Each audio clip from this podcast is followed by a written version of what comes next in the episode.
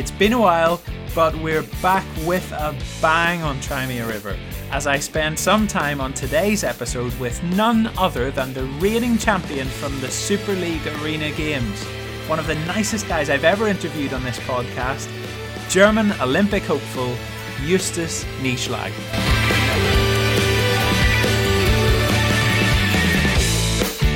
Welcome back. If this is your first time tuning into the podcast, you couldn't be more welcome. It's been a slightly mad year. We all know that. And it's hard to believe that it's still rumbling on. Push that all to the side. Let this be a little haven where you can get away from things for half an hour or so.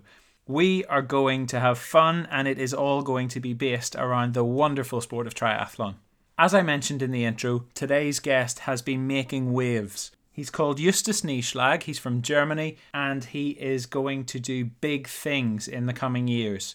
We chat to him later in the episode and he tells us about how he's not only looking forward to Tokyo but also Paris beyond that. Big things lie ahead for this guy. You don't want to miss my chat with him, so please do stick around.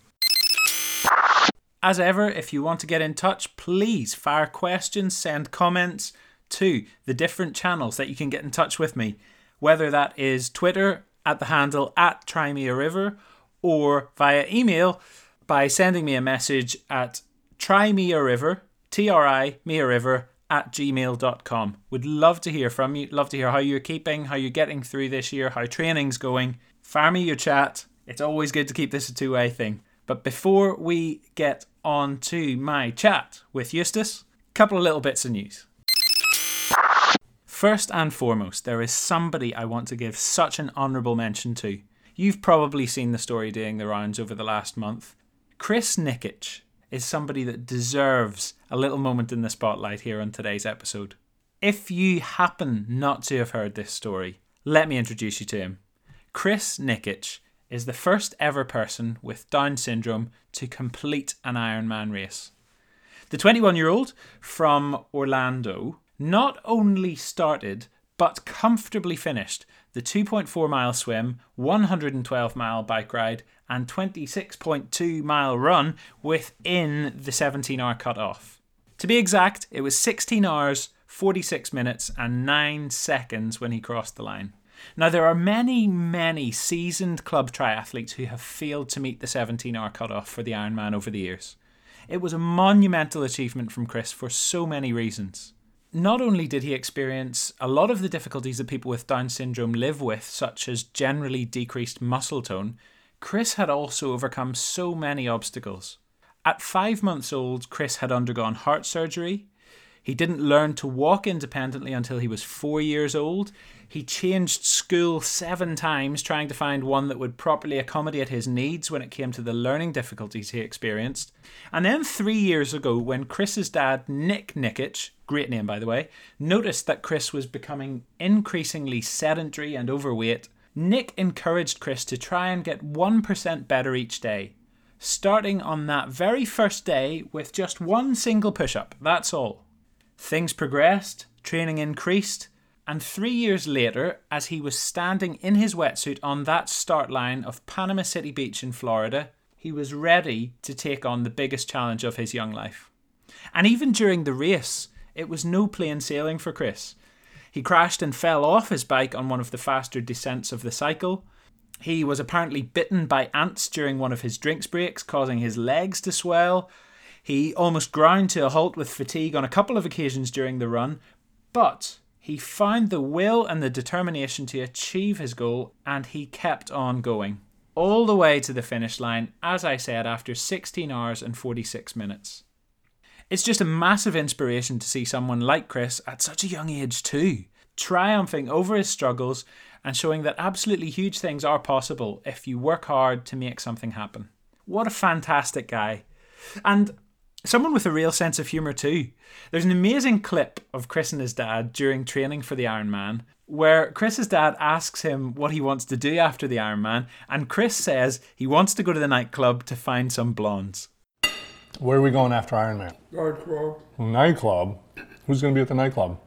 The blondes. The blondes. How many? A lot. A lot. and th- there's also a superb motivational speech that Chris gave last year, and I'll throw a link in the description to it, where he finishes by saying, To do him a favour, we can follow two instructions. One, develop a 1% better attitude in your daily lives, and two, help someone with special needs to do the same. Also, in the description to this podcast, I've included another link to a brilliant New York Times article telling all you need to know about Chris and his amazing achievements, so please go and give that a read. And maybe while you're thinking about Christmas presents that you could buy and how you might spend your finances over the next few weeks, why not think about checking out some Down syndrome charities that are out there? Whether that is the 1% Better charity that Chris has launched, whether that's other great charities like Joy 21 or the Congratulations Project, please go out there, give them a little bit of support. They're doing great work to increase the public profile of people with Down syndrome, to show that they're capable of doing absolutely brilliant things. And Chris, if you're listening, my man, big respect, huge achievement. I can say from personal experience of having done a couple of Ironman races, they are in no way easy, and there were many times where I wanted to stop before the finish line. So well done, sir. The other thing I want to mention before getting to today's interview is the Daytona PTO Championship that is coming up on the 6th of December. This is going to be so big. So we'll talk about this race more in the next episode. So please do come back for that. It's going to be a fascinating, fascinating event. The PTO is the Professional Triathletes Organization, and it is only going to grow bigger and bigger. This is one of the biggest emerging forces in the sport. The PTO supports the body of professional triathletes and, according to their website, seeks to showcase the passion, talents, determination, struggles, and achievements of the dedicated professionals who strive to realize the highest levels of the sport. The great thing about the PTO is that it is trying to follow in the footsteps of other sports, the likes of tennis and golf, where the professionals themselves take on the responsibility to nurture and grow the sport and bring it to a bigger audience, while at the same time looking after themselves and making sure they are fairly compensated for all the training they're putting in. So, with all of that in mind, the PT have organised a championship event which is going to happen at Daytona Beach in Florida. And the start list is a who's who of the triathlon world. Now, this is exciting, and I'll go into this in much more detail in the next episode of the podcast. But they've decided to do it over middle distance. However, it is not just middle distance athletes who are taking part. We've got some from the Olympic world, some from the long distance Ironman world, and it is such a who's who of athletes. So on the female start list, we've got the likes of Nicola Spirig and Holly Lawrence and Annie Haug and Paula Findlay and many, many others. Then down in the men's race, we've got Ali and Jonny Brownlee, Javier Gomez, alongside the long distance daddies like Sebastian Kienle and Lionel Sanders. It's going to be such a great race. So, the distance being raced is a 2 kilometre swim, 80 kilometre cycle, and an 18k run, with the bike and the run being done round a circuit to make for pretty gripping viewing for us watching online. As I said, it's going to be on the 6th of December. You should all tune in. It's going to be such a good race against these people from different disciplines. It's kind of like pitting the 100 meter, 200 meter, and 800 meter track runners together in a 400 meter race. It's kind of taking all these athletes out of their particular comfort zone, trying to find a middle ground, and seeing unofficially who is the best in the world. So it'll be a great race. That's coming up on the 6th of December, as I said, at Daytona in Florida. It's all online. Look it up, challengedaytona.com. Well worth a watch. And we will be reviewing that race when we come back in the next episode. But less from me, more from today's guest. Let's go. He is 28 years old. He's called Justus Nieschlag, and he is from the triathlon mad nation of Germany, home to giants of the sport such as the mighty Jan Frodeno, Anne Haug, Patrick Lange, Sebastian Kienle, amongst many, many others. The Super League Arena Games took place in Rotterdam back in August 2020 to try and find a way to race remotely during this weird lockdown time. And even though the race took place in a swimming pool and on Zwift, and then on treadmills for the run. One man reigned supreme, and that was today's guest, Justus Nieschlag. In our chat, he talks about how he has battled a niggling back injury throughout 2020. He talks about how he'd happily celebrate with a backflip into the water if he secures a medal at next year's Olympic Games.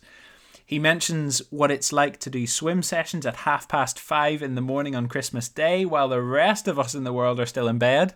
And he tells us about how he builds mental toughness and resilience when approaching fast, furious World Series triathlon races against the very best in the business. It's a great chat. He was a pleasure to speak to. And here he is on this week's episode of Try Me a River. Justus, I, I just want to have a little bit of a chat about how this year has been for you. Uh, for me, the year was uh, difficult because I was injured and um, yeah, was nearly the whole year working on it, uh, that it's getting better. Yeah, in the end, it was nearly uh, off season. Uh, we got the results of what the problem is, and it's a problem of my back. And yeah, it was really difficult for me to run fast the whole season, and so yeah, it was kind of uh, mixed feelings. And was it mostly on the run that you felt this back pain when it came on? Yeah, exactly. I, it was just on the run. So the swim and the bike was no problem.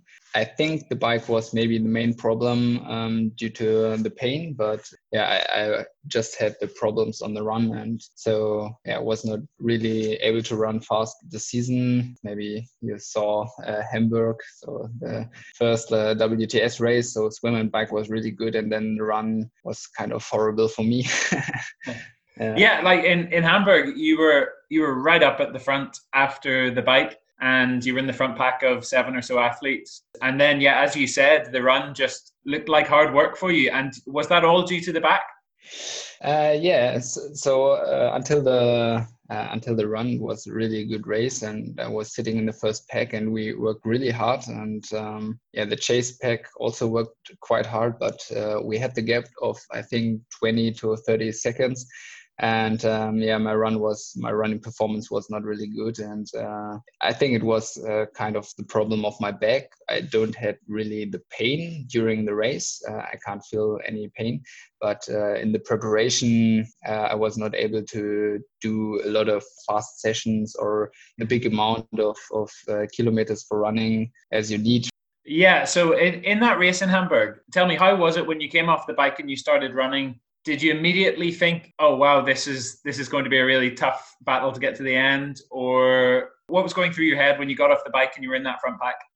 Yeah, after the bike, um, I, I, felt not that bad because um, we had that gap of uh, 20 or 30 seconds, and my hope was just to yeah stay with the other guys as long as possible. But after the, yeah i think it was around 500 meters i recognized oh there's no chance to run with them. And um, i think after one and a half k nearly uh, yellow uh, was the first guy who uh, passed me. He was from the second pack and um, yeah then a lot of guys passed me. And that's always not that easy when when you're in the front and uh, i think we were eight guys in the in the first pack. And um, yeah in the end you got uh, on 32 something like that. That's that's always not easy um, mentally yeah, I'd be interested to hear what you think about the mental side of sport. When you're competing at that level and it's a short, fast race, and I guess you're on your limit for quite a lot of that race, how do you keep yourself going when your body is screaming at you to stop? Yeah, I think there's uh, not really a secret. It's uh, just in in in you. It's uh, you have to bring it with you when you're doing that kind of sport on such a high level, and um, yeah, it's it's just around uh, or all about small steps. So you don't have to think on the whole race. I always try to focus on just at the beginning, just for the swim, or maybe just for the first buoy. Yeah? It's sometimes just 200 meters or less. So um, you're just going hard to the first buoy. You're going step by step, um, yeah, through the race. Hmm.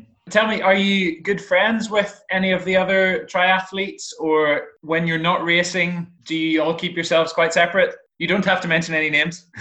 no, no. Uh, I think uh, triathlon is really a great sport uh, for meeting friends. So every weekend uh, there's a, a, different race or another race, and you're meeting all the athletes again. And um, yeah, I love training, also training with the international squad. So normally I'm here in Germany, but I, I'm often training with uh, Silva from Portugal. And yeah, also met the Dutch guys and uh, Richard Murray was also staying with the Dutch guys. Yeah, I really enjoy that lifestyle one of those names that you mentioned there was Richard Murray, and he was one of the athletes who you beat in the recent Super League. So, yeah, well done. Huge, huge achievement winning that race in Rotterdam because not only did you beat Richard, you beat Javier Gomez, you beat Jonny Brownlee. Tell me about that day. What did that day feel like?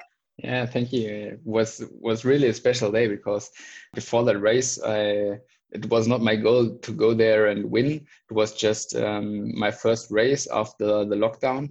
So it was kind of a test for me. How is it um, with all the training? How is your back or the running performance? So I was kind of scared before the race. And um, I think my advantage was uh, that we were running on the curved treadmill normally um, outside we are running faster but on the treadmill you're not possible to run that fast and that was good for me because I'm, i was not used to run that fast and yeah we changed the uh, the disciplines on each stage and so we finished in the second stage with a swim and then the last one with a bike so it was also good for me to do the sprint finish on other disciplines than running so hmm. um, yeah, it was kind of tactical race, and uh, really happy that it worked that well.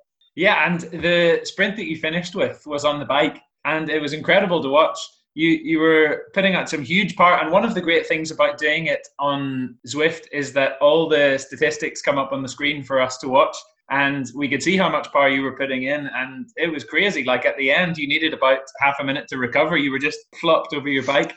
What what did that last sprint feel like? it was just all out. So the stages were really short, but in the end, you had just two minutes uh, in between to rest. So you were uh, you can't go all out the whole time. So you have to do go really hard, but um, you have to get some energy for the really final sprint. And uh, yeah, so it was really hard for me because uh, all the other two stages were uh, even the same and uh, yeah, happy to to win that uh, sprint against uh, Jonas and all the other guys to get the, the points. Yeah, I did some other races on Zwift and also on uh, different platforms. So yeah, a little bit of testing before or training, and uh, I knew maybe the best moment to sprint. And I know just from Jonas uh, Schomburg, uh, he was never riding on Zwift before, I think, so he was not used to it. So it was kind of advantage for me. Did that day give you some confidence going into next year and possibly looking at Tokyo? Does it give you confidence that you know what you can beat those guys? Yeah, for sure, it was not too bad, and um, I, I know where I have to work on, and it's it's for me it's a running, and um, yeah, now I'm working to get injury free and to build up the run, and so yeah, I'm looking forward next year, and hopefully it's a little bit more normal than this year, and yeah, looking forward some more racing. Yeah, what What are your plans for trying to work on the run? So obviously that will involve some physio for your back, I guess. But what uh, specific training do you think you will try and do to help with the run?